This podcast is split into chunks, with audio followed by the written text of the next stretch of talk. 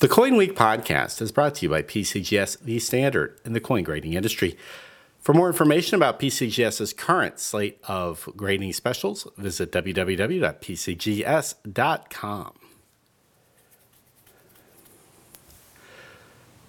In this episode of the Coin Week podcast, we talk to John Kraljevich, noted expert on U.S. coins, Americana, a fellow alumnus of the University of Virginia, and also a candidate for the State House of South Carolina in District 26.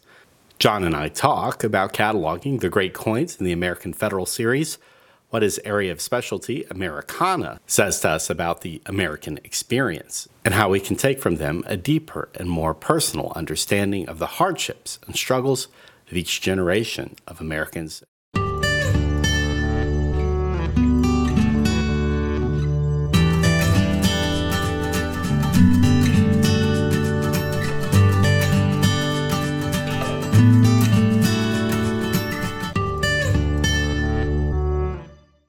Hi, John. Thanks for joining me on the Coin Week podcast.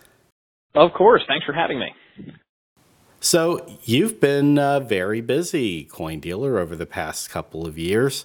Maybe coin dealer isn't the optimal word because it seems that you've been involved in a number of important things in your life that have taken you outside of the role that you normally play. From working on your first political campaign to uh, nearly two years of extensive work that you put into cataloging the landmark multi million dollar Pogue collection for Stack's Bowers. What have these past few years been like for you? Well, uh, you know, it, it, keeps it constantly interesting. Uh, I, I, have found that whenever I, I, do a project, no matter what sort of project it is, I devote sort of all of my heart and all of my mind to it, and then quickly move on to to something else. So when I'm cataloging, uh, as my customers, I'm sure can tell you, pretty much all I'm doing is cataloging. And it's it's very hard for me to do multiple things well at once.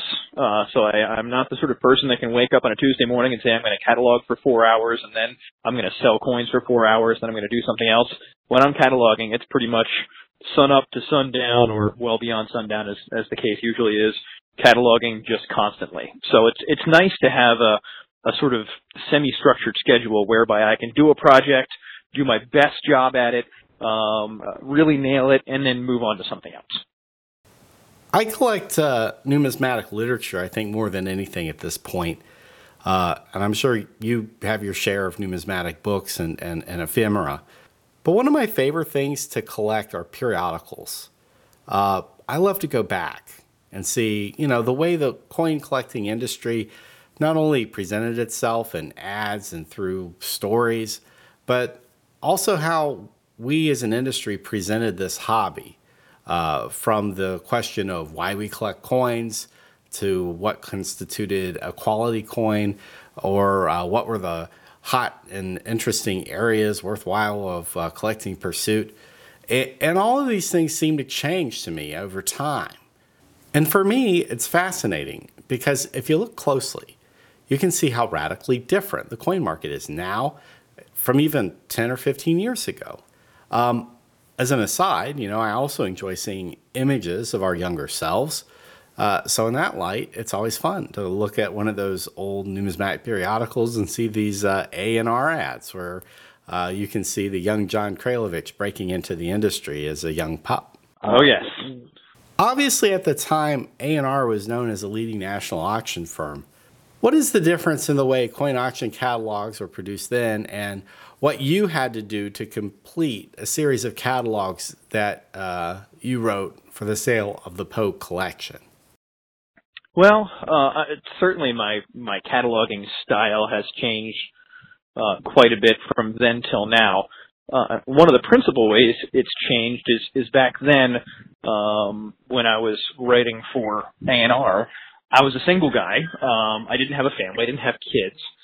So I could pretty much stay up all night in a binge of writing and research and, uh, um, you know, fall down some research rabbit hole until three and four o'clock in the morning and just, and just chase it until I found the answer I was looking for. I can't do that anymore because my wife gets mad at me. Um, so now I've had to go in with a little bit more structure on a daily basis, um, and sort of set up uh, more I guess you'd call them rolling deadlines, especially for a, a project as as big as uh, as big as Pogue, and really take one bite out of it at a time. Um, before Pogue, um, while I did some expensive stuff, um, the usual catalog description on even the most expensive item might take me, you know, a day to write, something like that. But with Pogue, it was so research heavy and so evident from the quality of the coins that what I was writing was going to be remembered for a long time just by virtue of what the coins were and, and how important uh, they were, um, that uh, some of those descriptions would take me a week, um, which didn't always make the uh, catalog company Bean Counters terribly happy. Um, and it's probably sort of tough to understand just for people who read the catalogs. Like, yeah, it's nice, it's six pages long, but how could that possibly take you a week to write? Um, but when you're writing the finest known of something that hasn't been described in public in 40 years, you kind of want to take your one single best shot at it. So that's what I tried to do with Pogue, as opposed to other things that, while expensive or important, you kind of knew you'd see something else like that come down the road in two or four or five years. What were some of your favorite descriptions uh, from a prose research point of view? Uh, and which coin do you think was the most difficult to get done? Oh, that's a hard question. Probably the best research in that catalog is not research I actually did. Uh, David Tripp um, really nailed down who Lord St. Oswald was. Um, and being able to sort of piggyback on top of his research and kind of press the envelope of what he found further on, that was really exciting. And, and he and I worked very, very well together on those Lord St. Oswald pieces. Um, the coppers were always uh, my favorites. Uh, I mean, I came into this as sort of a, a copper and large cent weenie when I was, you know, 10 or 11 or 12 years old. So being able to write um, really spectacular quality um, large cent descriptions and half cent descriptions too. Um, being able to, to to work on those descriptions meant a lot to me personally because as a kid I remembered reading about these exact coins uh, and sometimes seeing them in the hands of of other collectors. Um, in terms of what research was most satisfying, any time that I could take a coin and take a provenance that was known back to say the, you know, 50s or 60s or whatever, and add another century onto that, which happens several times over the course of catalog, usually more through dumb luck than hard work. Um, that was really, really satisfying. The 1795 $10 gold piece, for instance, um, that was the Garrett coin, so everybody knew where it had been. Uh, of course, you know, since since Garrett, but before Garrett, it turns out it had come from a European collection of uh, sort of a, a, a petty prince somewhere in Germany in the 1860s. So being able to trace that coin all the way back to its European origins, that was really exciting and satisfying. Did any of these descriptions give you fits in terms of uh, getting it finished to the satisfaction of the auction house or the consigner? Were there any coin descriptions that you had to write over and over again? There were lots of fits and starts, undoubtedly.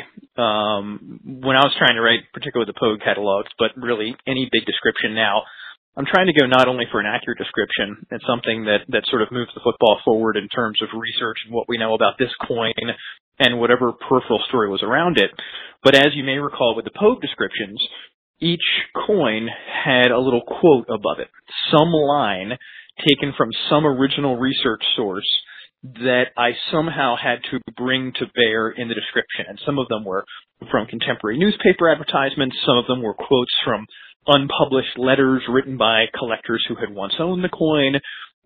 So when you've got, let's say, a handful of coins from 1827, none of which are really all that interesting. I mean, yeah, they're the, the finest known and all that sort of thing, but beyond that, they're just, you know, nice coins of their type. Trying to find a quote somehow related to a miscellaneous 1827, you pick the denomination, trying to figure out which one to use for which coin and how to find something from an original source that had never been published before, which was always my goal, that would actually allow me to sort of vault into a story that was maybe about this coin, but at least told some aspect of this coin's history or story that was difficult. Once the writing started, usually the writing went went pretty well, and you know I'd have to take breaks and go catalog something else and come back and, and that sort of thing. But but really nailing down the arc of the narrative, uh, kind of identifying the coin as a character, and then figuring out where the story would go with that character as the central piece. Um, so it's almost like writing a short story or something, but it's a short story that you're trying to incorporate brand new, never before published research into. And I, I will admit that I put a lot of pressure on myself to never let a single description go without adding something that had never been researched before. So if you take your time and actually pick all the way through the Pogue catalogs, there's a lot of stuff in there that really doesn't appear anywhere else. When you were writing that catalog, did you have the coins in hand? You know, I imagine having uh, the coins in hand would have added tremendously to a writer's ability to really capture the essence of a coin, uh, which one would think would really help the auctioneer engender excitement. When I first agreed to um, work as a cataloger remotely, in other words, once I had, had no longer lived, um, you know, near where the, the companies I worked for were housed, uh, I agreed um, with the management that I would never ever catalog a coin um, that I couldn't see and study in hand. So I will never catalog from photographs. I just don't do it. I know a lot of companies do it. Um, I don't want to cast aspersions on those companies, but for me, I think it's unethical to set yourself up as an expert describing a particular coin that you've never actually laid eyes on. I just don't think it's the right way to do things. So that being said, it was usually cheaper for me to get shipped to the coins than for the coins to get shipped to me, um, because the coins, of course, being of such great value, typically needed armored car transport and that sort of thing. So over the course of the Pogue catalog, uh, typically what would happen is I would fly up to New York City for two, three, four days, whatever I could fit into uh, my family schedule with my wife's work and you know kids band and all of that sort of thing. And I'd fly up to New York, and I'd spend a few days with the coins in front of me, and I would do all of the work I needed to do the, uh, with the coins actually in hand. So all of the uh, description of the surfaces, the way the coins looked, all that sort of uh, aesthetic impression stuff, and then all of the really nitty gritty techn- uh, technical stuff that I thought I couldn't get from a photograph. So that included die states, um, uh, you know, that, that sort of thing, striking characteristics and whatnot. Now, after I did that, I would have this file of, of half-cooked descriptions, and I would go home and I would have really, really super high quality photographs that you could blow up as big as the face of the moon, um, many of which were taken by PCGS, uh, particularly by Phil Arnold there, um, some of which were taken by the Stack's Bowers Galleries uh, photographic staff and uh, I would go home with these pictures um, and with my surface descriptions that I already wrote with the coins in front of me, and then from there I would start the exacting process of trying to identify or further the provenance chain. And sometimes that started with me literally sitting with a pile of plated 19th and early 20th century catalogs, just flipping through them, looking for coins that seemed like uh, they were of the quality that might appear in the Pogue collection.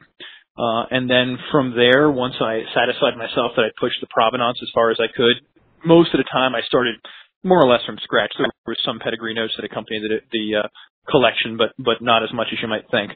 Um, once I did the pedigree work, then it was on to telling the whole story. So uh, relating the excitement of what the coin looks like with the excitement of whatever uh, historical interest the coin might have as either an object for commerce or an object for collectors. So, how much of this provenance and condition census information, let's uh, just call it institutional knowledge about these coins, especially the high end ones, H- how much of this is settled math by now? Uh, where if you were an astute researcher or especially coin dealer, that you'd pretty much know these coins, their comparables, and how they fit into the big picture in terms of rarity and desirability. Are we still in a position where much of this information is imperfect and there is no consensus among experts when it comes to the classic US coins? Or are we dealing with a series of knowns for the most part? So because I'm a UVA guy and, and you're a UVA guy, I will I will answer this with a Thomas Jefferson quote. Uh, so Jefferson was of the belief that the U.S. Constitution should be written every 30 years or so, uh, that every generation had the right to decide its own laws, and he said that the earth is left in usufruct to the living, which is a, a 50 cent expression for basically saying um, every living generation uh, needs to abide by their own rules and principles and not and not be uh, uh, held hostage to what those before them had thought. And I would say that with uh, condition census kind of stuff, it's the same thing. Tastes change um, as much as we might not want to believe it. Coins change, uh, and a lot of the received wisdom uh, comes down with some sort of inherent bias. Um, for instance, large cents have a, a, a wonderful uh, field of condition census work uh, that's been done for uh, generations now. Um, the last generation was principally spearheaded by Del Bland, along with a lot of other folks. So there's a pretty good idea of, uh, you know, new discoveries notwithstanding, there's a pretty good idea of what the say top five or ten or twenty coins of any particular variety are. Now that being said, a lot of that work has depended upon um, individual people's tastes. Uh, it's depended sometimes upon studying photographs rather than coins, um, and you know how I feel about that. Um, it sometimes depends upon um, coins remaining in the same state of preservation as they were prior to their uh, documentation. Um, and for better or for worse, sometimes coins change naturally. Sometimes they change through the human force of greed. Um, and what was once the finest known or the fourth finest known might sometimes go down a couple pegs. Uh, and and on the uh, on the other side of that coin, uh, sometimes a coin is properly conserved and you know has lacquer taken off of it or something, and it might come up several steps. Um, my opinion, not widely held, is that condition census listings, um, and this would go into a greater critique of, of, of, sort of how we do our numerical grading and whatnot. I tend to think the condition census listings are completely useless um, because each person has their own idea of uh, what makes a coin nice or not nice. And it's basically impossible to compare most of the kinds of coins we're talking about, pre-1834 U.S. coins in particular. It's basically impossible to compare them and say objectively this is finest, this is second finest, this is third finest. Um, the best case scenario for that sort of experiment would be to have the 10 best coins and line them all up and say this one's obviously better than this one, this one's better than that one, but that never ever happens. So what we're left with is a whole bunch of different people comparing coins, maybe using a whole bunch of different standards, and it inevitably gets a little bit muddled up. A few years ago, uh, Hubert and I had a column, uh, an NLG award winning column, uh, that we published in the Numismatist. And if you haven't read it, you should go back and check it out because in it, we tried to discuss theoretical numismatics which was a way of viewing the coin market through the use of hypothetical devices. It was a lot of fun to write and to think about. And one of the threads in that column, and something we explored just a little bit, was a thought experiment where we created a super collector. Uh, and this super collector knew everything about the coin market. He knew the particulars of every coin. He had unlimited time and money and uh, was determined to have the best example of every coin. This rational collector uh, if he or she would have existed in real life, would probably impact the rare coin market in very real and striking ways. In some respects, the Pogue collection for the period it covered might be as close as we get to such a hypothetical rational collector building a grand set of coins. But even in this instance, where money was apparently no object, the coins selected for the set were constrained by very real market realities. It's arguable in several cases that they had the best coin for the date or variety, while typically they had the best or one of the best, there were other examples where there were examples known of the coins that had come to the market during the time they were buying, yet the Pogues kept their powder dry and didn't pick up everything they could have. Which gets me back to the idea that even now, with as much as we know, the rare coin market can still be opaque, and what is the best of the best is still debated. Every, in nearly every case, unless there is some obvious stand apart coin that just blows every other coin out of the water, which happens with some things. There's some cases where one coin is very clearly, you know, five or ten points finer. Um, but when not, you're inevitably challenged with a judgment call. and, and so, you know, Dr. Sheldon used to make the whole joke that ownership adds five points, and that's sort of one of those, you know, coin collector ha-ha knee slappers. But the point stands that everybody thinks theirs is the best because they're defining their own standards. And you know, we have gotten into this sort of trap in the 21st century, or really since um, third-party certification has taken over, that the coin with the numerically higher certified grade is clearly the better one. Um, but a lot of collectors, particularly before third-party grading, uh, would just evaluate quality in different ways that would allow for greater fungibility of what is finest known. For instance, if there's one coin that is just dramatically fresh, extraordinary luster, spot on color, just has that look, but has a couple of very natural minor marks or say a, a striking issue, it's a little weakly struck or, or what have you.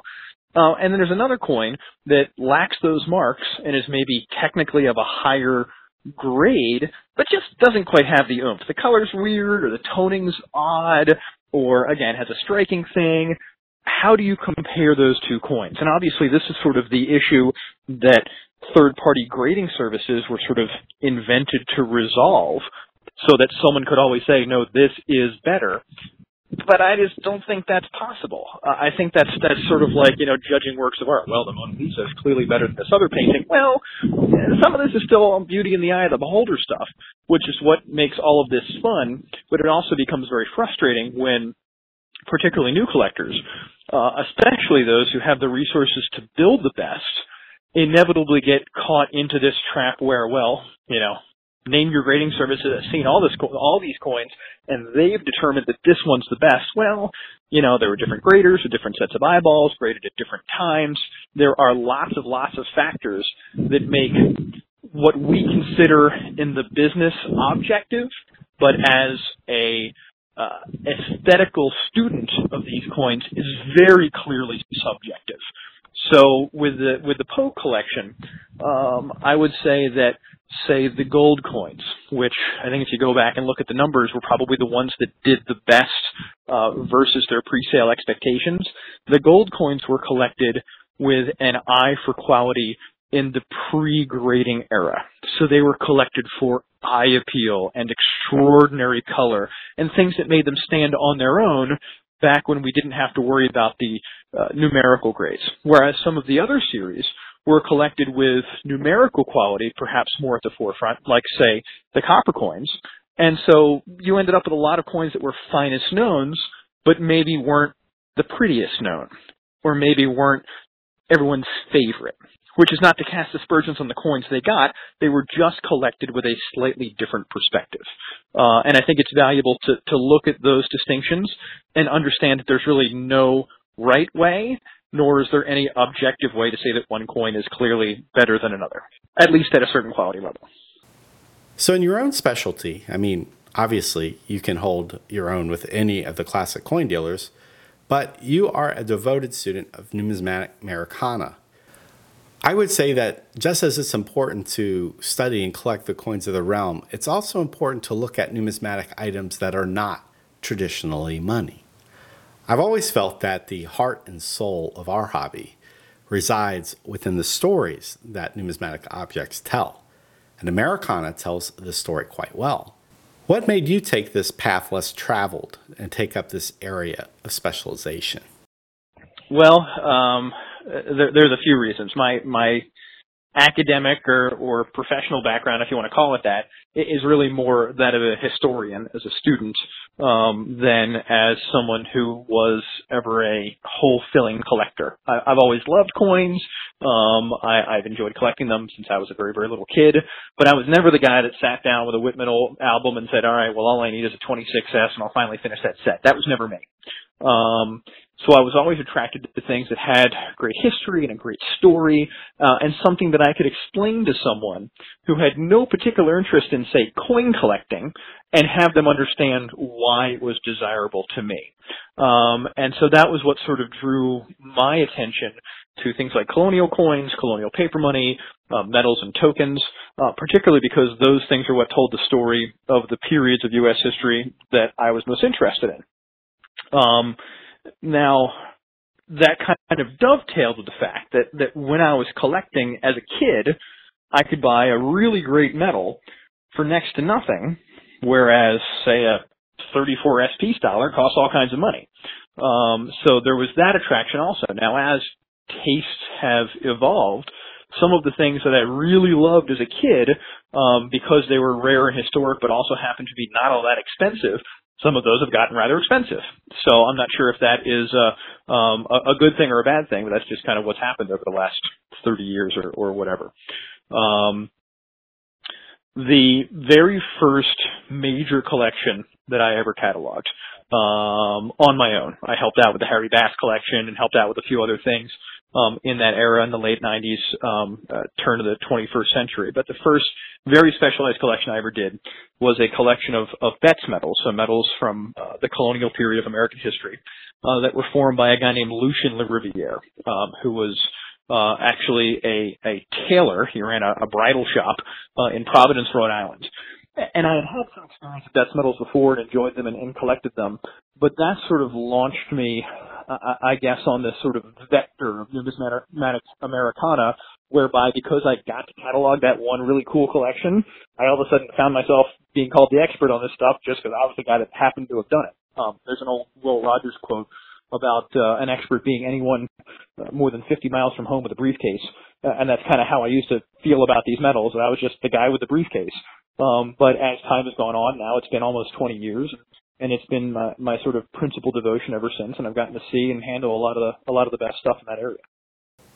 You know, one of the things I really like about Americana, you know, when you break it down, when you look at federal coin issues struck through our nation's history, these objects represent the image that the government would like to present to Americans and to people abroad. The story told by tokens or medals, medallions, especially objects not of official government sanction or issue, these objects sometimes tell a much more fascinating story a story of political, social, and economic issues, the struggles of ordinary people, small and sometimes big stories. And these stories and objects are very important. I, I completely agree. Um, and in my uh, sort of non-professional numismatic writing and and collecting, uh, one thing that I've tried to pursue is stuff that sort of tells that um, history of the American underclass um, whether it be minorities who faced oppression or an economic underclass or the sort of people that were left out of that dominant narrative of um, CEOs and presidents and generals and all that sort of thing. Um, that narrative tends to be very male. It tends to be very white. It tends to be very skewed uh, towards people of wealth and rank. Um, but you know, I don't know about you, but I'm a welder's kid. You know, there are there are lots and lots of Americans, obviously the vast majority of us, um, who are are not those things. Um, but the the joys of numismatics is when you get down to um, items of trade, things that are meant to be used in commerce, or some of these other kind of related things, whether they be advertising notes or medals or or you know store card tokens or what have you. Um, there's something that tells the story of everyone.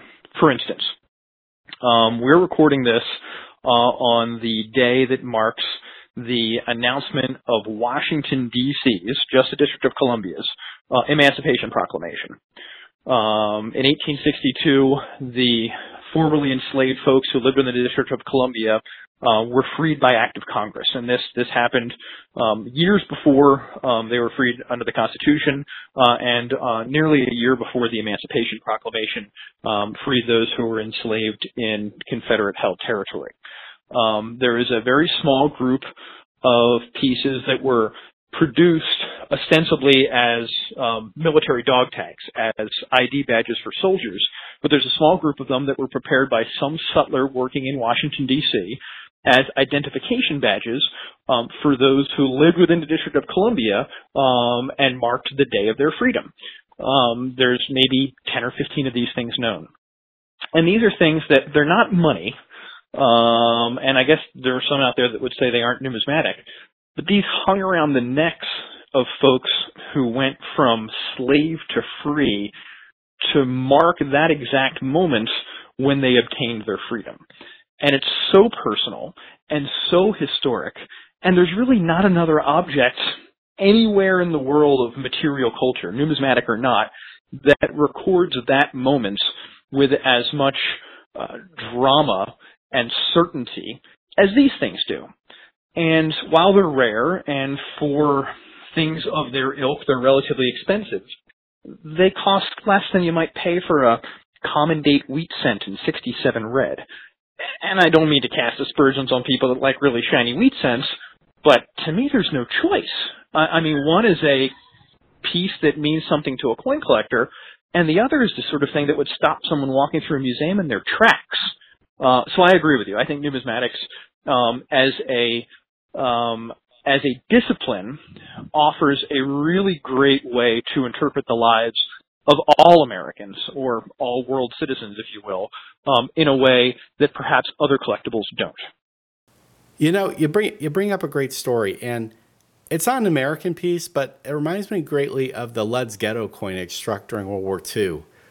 In Primo Levi's book, The Drowned and the Saved, the author and Holocaust survivor writes about returning to the site of the Lodz Ghetto many years later and having on him a piece of this Lodz Ghetto coinage in his pocket. And the fact that this object served as a totem for Levi, a way to touch and hold on to memory, even as he was walking along the very streets that he had been before, shows the psychedelic nature of a numismatic object. These are pieces of metal with something stamped on them, but the deeper meaning lies not with the art or the metal, but with something altogether different that human emotion that the object manifests in us. Uh, I've done similar things myself. Um, I've put a Palmetto Regiment medal in my pocket. Um, these were medals that were given out by the state of South Carolina um, to the men, but in most cases to the survivors uh, of of soldiers who fought uh, from South Carolina in the Mexican American War in the late 1840s. Uh, and I've done that exact same thing where I've put one in my pocket and found the burial site of the recipient and taken that medal there and just sort of pondered um, the fact that somebody today in, in 21st century South Carolina, really the only reason that person is remembered at all aside from someone picking weeds around a tombstone, is the fact that that medal exists. So there is a sort of you know um, cosmic moment when you when you're able to sort of um, connect a relic um, to the earthly remains of the person who first earned it. I think there's that's something really special about what we do. Let's play a quick game here. I'm going to mention a piece or genre of Americana, and you riff on what these pieces tell us about a time in American history. We'll see how it goes. So uh, I'll start off with uh, Andy Jackson Hard Times tokens. They're wonderful. Um, so Andy Jackson Hard Times tokens are are political pieces um, uh, at, their the base of their nature um, that were produced in the 1830s and 1840s um, in the lead up to uh, and nadir of the Panic of 1837, uh, and they're basically metallic political cartoons um, but it, rather than just being a printed media that might land on your doorstep, uh, these are things that uh, that almost hacked into our currency system. These are things that, by virtue of looking like a coin, enabled someone to pass a message just the same way as someone would pass along money. So they advantageously used a particular medium, in this case a coin-like item that could be um, transferred for a, a, good or service, as a way to spread their message. So it's it's it's a, a victory of both brilliant guerrilla marketing uh, and a great modern look into um, a crisis that uh, that had echoes throughout the 19th and even 20th centuries. What about Civil War tokens? You know, while it seems like the Andy Jackson Hard Times tokens were lampooning Jackson, who many people blamed on the economic instability which followed the closing of the Bank of the United States and led to the hard times of 1837. Were American Civil War tokens an expression of fervent patriotism during these difficult times? Well, I, I would I would sort of take another tact, um, whereby what we today call patriotic Civil War tokens um, were really just a way for people to make some money. Uh, these things were available to shopkeepers um, for say um, 80 bucks a, a thousand or, or what have you. They were available at a discount. And since coins had by and large disappeared from circulation, um, they enabled the shopkeepers to make a, a small profit with everyone distributed. So they sort of wore the fig leaf of patriotic spirit when in fact they were just one more way for a shopkeeper to make a little bit of money um, off of their customer base. Uh, and that would go for both this, the store, store card types, which today are collected for being interesting advertising and, you know, hyper local issues, uh, as well as what we would tend to call the patriotic issues. What about the Bryan dollar? What does that class of objects say? Well, uh, I think one thing it says is that people were much more interested in policy then than they are now. Uh, I mean, if you look at Bryan dollars, uh, and most of them are, of course, anti-Bryan rather than pro-Bryan, uh, and talking about the, the very nitty-gritty aspects of of free coinage of silver, um, which was a uh, basically a policy decision that favored wealthy Westerners um, over, say, Eastern debtors. Um, the the fact that people produced collectible and decorative pieces that riffed on a certain pretty wonky section of political policy, uh, I, I, think points out a, a, pretty extraordinary difference between the political culture then and the political culture now. so I, I, I, find them very interesting, mostly for uh, the idea of, of the folks that um, produced and consumed them more than anything they might say in particular. So did the air get let out of the tire as far as the uh, 20th century issues go? I mean, I'm aware that there were myriad private issues struck in the 20th century and mostly for profit, you know, so-called dollars, art medals, and other pieces. We saw many issues struck in the uh, 1890s to 1930s that celebrated uh, regional events and anniversaries. Uh, in fact, the classic commemorative coin boom of the 30s was an extension of this trend, uh, and a corrupted one at that. But were there you know, a number of social and political tokens and medals made in the 20th century that sort of echo uh, what was happening in the 19th century. And, and if they were produced, are they considered collectible today? I would think so, uh, and, and most of them really don't cost much of anything. Um, for instance, uh, you may have read something I wrote about a pool hall token issued in Tulsa about 1915 um, which is the sort of thing that you know it, it's rare, but if you had some luck, you might you might fish one of these things out of a junk box. They don't look like anything, but this was a, a token um, that was issued by one of the businesses that was ransacked and burned during the Tulsa race riots in 1921. Um, and one reason that the tokens are so rare today and so often found in, in crummy condition um, has to do with the fact that, that the, the business that probably held all or most of the uh, extant specimens at that time was ransacked and burned.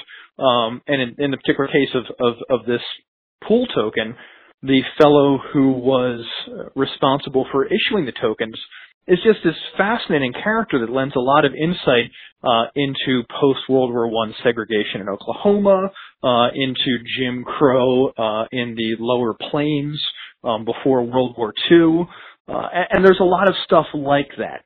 Um, coal miner scrip from the 1930s um, that that kind of brings up the history of labor strife that brings up the history of the company store, um, you know, Tennessee Ernie Ford style.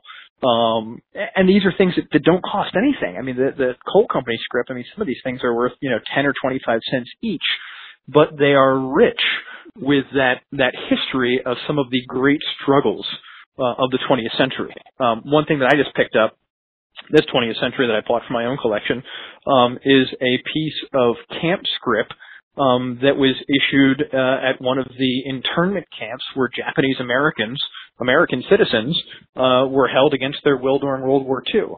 Um, and again, these things aren't terribly expensive, but they speak to some of the great issues and traumas that have happened, if not within our lifetime, then within our parents' or grandparents' lifetime. So I would I would completely reject the idea that collecting historic numismatic items requires us to collect things of of great age. I think that there are probably still things being collected or being produced today that speak to today's issues. Um, I couldn't tell you what some are, um, but I'm sure they're out there.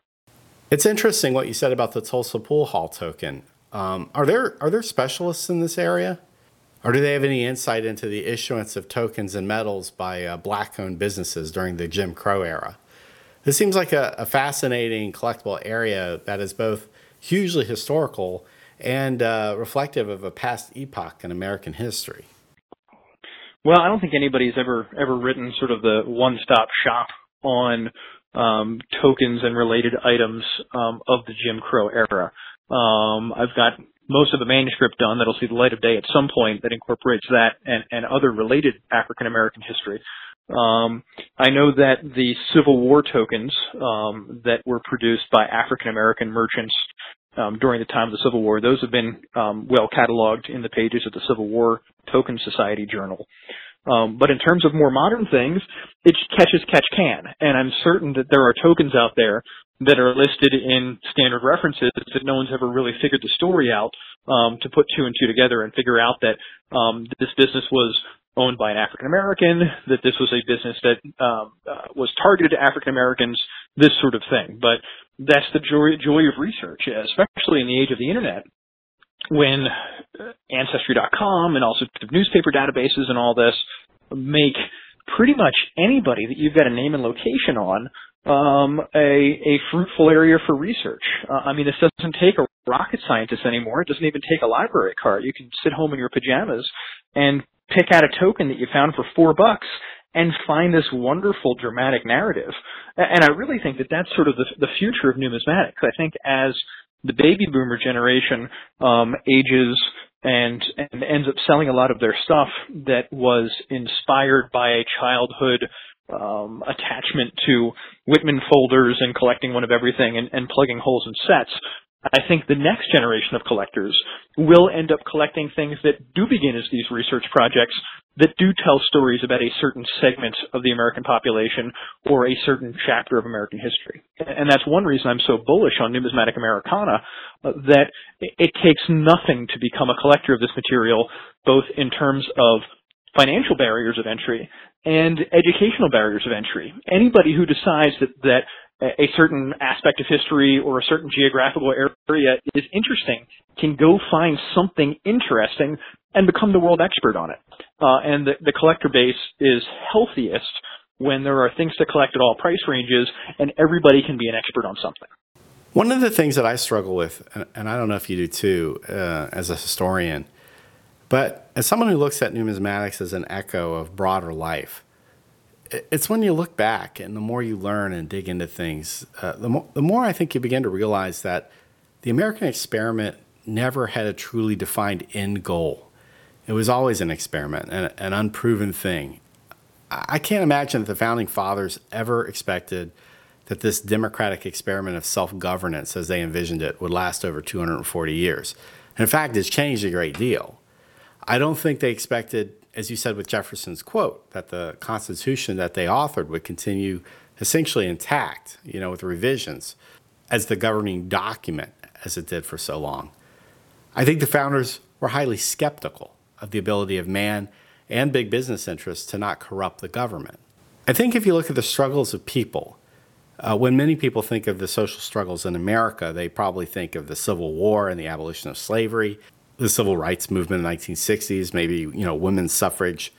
But the reality is that there's been untold periods of social struggle and turmoil in American history. There have been abuses waged against immigrants, workers, the poor and indebted, politically unpopular groups, religiously unpopular groups, sexually unpopular groups. The list goes on and on, and it seems like every generation of Americans has its own struggles, and they have to work through these and overcome them. But why is it that we always seem to lose sight of these things over time and find ourselves being told that the past was so great and nothing much really bad happened? And if you look at today, things are out of whack because we lost our way. Are we so complacent now that we're just prone to fabulous thinking about this supposedly glorious past? Well, I, I think one reason for that is is sort of the state of, of history education, um, which though it's gotten uh, better in recent years, particularly at a more advanced level, um, for people whose end of their history education stops senior year of high school or junior year or sophomore year or what have you. Um, American history is often presented as an unending narrative of winners. Um, and we're fortunate. We live in a country and a culture that's been full of winners. Uh, American history um, is this is this magnificent tapestry of all sorts of great success stories, from the success of the founders actually forming this radical experiment in in representative democracy um, to the extraordinary successes of of our economy. Um, you know, beginning with the, the the first settlement of the New World, um, uh, basically uh, um, interacting with the natives and uh, and and creating a enormous mercantile culture um, where there hadn't been one before. So we've got a lot of great successes to talk about. Um, and unfortunately, since especially in a, a high school or elementary school curriculum, you just can't talk about everything. They end up talking about all of those great victories and all those winners with only a little bit of attention paid to maybe those who weren't so successful, maybe those who were left behind or oppressed, um, or those who uh, uh, ended up getting sort of sacrificed on the altar of American democracy. Um, it's it's difficult to create a narrative that includes um, every character and every perspective. Uh, I would like to think that in the modern era we've done better with that, um, but in previous generations, I don't think there was any real attempt at that. Um, so, for instance, I used to be a tour guide at Monticello, and uh, I was working there in the late 1990s when uh, the families who were enslaved at Monticello really started to come to the forefront. There was there was documentary research being done on them, and real resources being put towards finding out who these people were as individuals and what their stories were, uh, both during and after their enslavement. And, and people would come and visit, and uh, would be confronted with some of these stories that maybe they hadn't heard when they were visiting in the 50s or 60s or 70s, and they felt like it was an affront, like it was meant to diminish the other story. Um, and, and, I think it's sometimes difficult to present those other narratives um, while at the same time making people understand that this is not meant to diminish some previous narrative. It's just meant to add complexity and facets to this narrative that really belongs to all of us um, that to tell a story of African American interest or to tell a story of labor interest is still telling a story of American historical interest. And it's not just the story of those people uh, to whom it re- directly results or uh, directly relates, but it's really a story that has had an effect on our, all of our present. Um, so I think that's a tough thing to get across um, sort of south of the college level. Do you find that we're in a period of time where we're having conversations about American history has become much more difficult because of the way we identify ourselves. You know, it doesn't allow us to open up and have a an unguarded conversation with people and to you know take in and appreciate their side of the story uh, and try to actually work through issues like in a civil and reasonable and honest way. No, I would argue we're in a better spot now in terms of discussing the uh, great breadth and depth of American history than we ever have in the past um, in the past, a lot of these conversations that we're having wouldn't have even been conversations. They would be standardized narratives of of purportedly objective truth. This is history. This is what happened. Um, so I think that the era we're living in now, where people can understand that every event or every era can have a, a, a real multiplicity of perspectives on it, uh, I think that's much more valuable than, than any sort of discussion we've had of history in the past. One of the things that people who know you well in our trade, you know, our hobby, uh, will know is that you're now seeking elected office in the state of South Carolina. I wanted to ask you while you know you were here, what drew you to do this, and uh, how do you think your background as a numismatist will help you make South Carolina a better place for its citizens? Well, uh, I've always been drawn to the political um, uh, for a few reasons. Um, um, growing up, uh, as I did, I, I grew up very involved in the Catholic Church and its sort of teachings on, on social justice, um, and uh, and kind of uh, became aware that the government can be a powerful source for both good and evil. Um, but obviously, it's a lot better for everybody if it's a source for good. So I, I've kind of come um, to politics with that perspective that that politics um, can actually, you know, benefit people. Uh, some people don't have that perspective. Um, in terms of, of South Carolina, um, having lived here a while, uh, it, it's become uh, sort of evident that uh, most politicians in the state come from very similar backgrounds, which is not to say demographically, but our state legislature, uh, and this is true of a lot of states, is a part-time state legislature that meets for a few months a year and pays wages that are uh, I guess charitably called slightly better than volunteer, um, which means you end up with people who are um, uh, very wealthy or retired or run businesses that enable them to sort of step aside for a long period of time to actually do their uh, work as a public servant. Uh, and look as I might, there weren't any coin dealers in there. there were no professional numismatists, there were no historians, and, and sort of the glory of what I do, particularly with cataloging and whatnot, um, is that I'm able to uh, sort of push all of my work into uh, a few months a year and do a little bit of work here and there, and I can actually uh, pull off a legislator's schedule um, without completely bankrupting my family. Uh, so I figured it was a, a worthwhile thing to to bring sort of uh, some of the lessons that I know about um, the long story of American history, about our, our great successes, and about our, uh, our, our perhaps less successful chapters in our story. Um, I, I tend to believe that um, Ecclesiastes was right um, when that book said that there's nothing new under the sun, and there's a, a, a, quote that's often attributed to Mark Twain, although he probably never said it, that says, uh, uh, "History doesn't repeat itself, but it sure does rhyme." Uh, and I tend to think that a lot of the problems that we face today rhyme with problems that we've we've maybe experienced in the past that I might have some insight into. So uh, I, I guess I'm I'm willing and able to do the task. So uh, I figured now's a good time to take a shot. Well, um, you know, I can see the negative campaign ad saying, John Kraljevich is a coin dealer. But, you know, if they go that route, maybe the voters on the other side might think, well, he probably knows all there is to know about the gold standard. So, you know, if the worst thing they can say about me is that I'm a coin dealer, I'm in pretty good shape. So I'll, I'll take that. All right, John. Good luck with your race. And hopefully you get out there and press the flesh and make some impact with voters uh, that you've made uh, with us in the hobby. So, and hopefully, you know, the next time you sit down and talk with us, we'll uh, have to call you the Honorable John Kraljevich. Perfect. Sounds sounds like a plan. I appreciate the chance to talk today.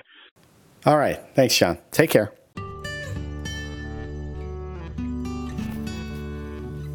If you like this podcast, please share with your friends. And remember, you can download all 90 plus episodes of the Coin Week podcast for free from the iTunes Store. For Coin Week, I'm editor Charles Morgan. Until next time, happy collecting.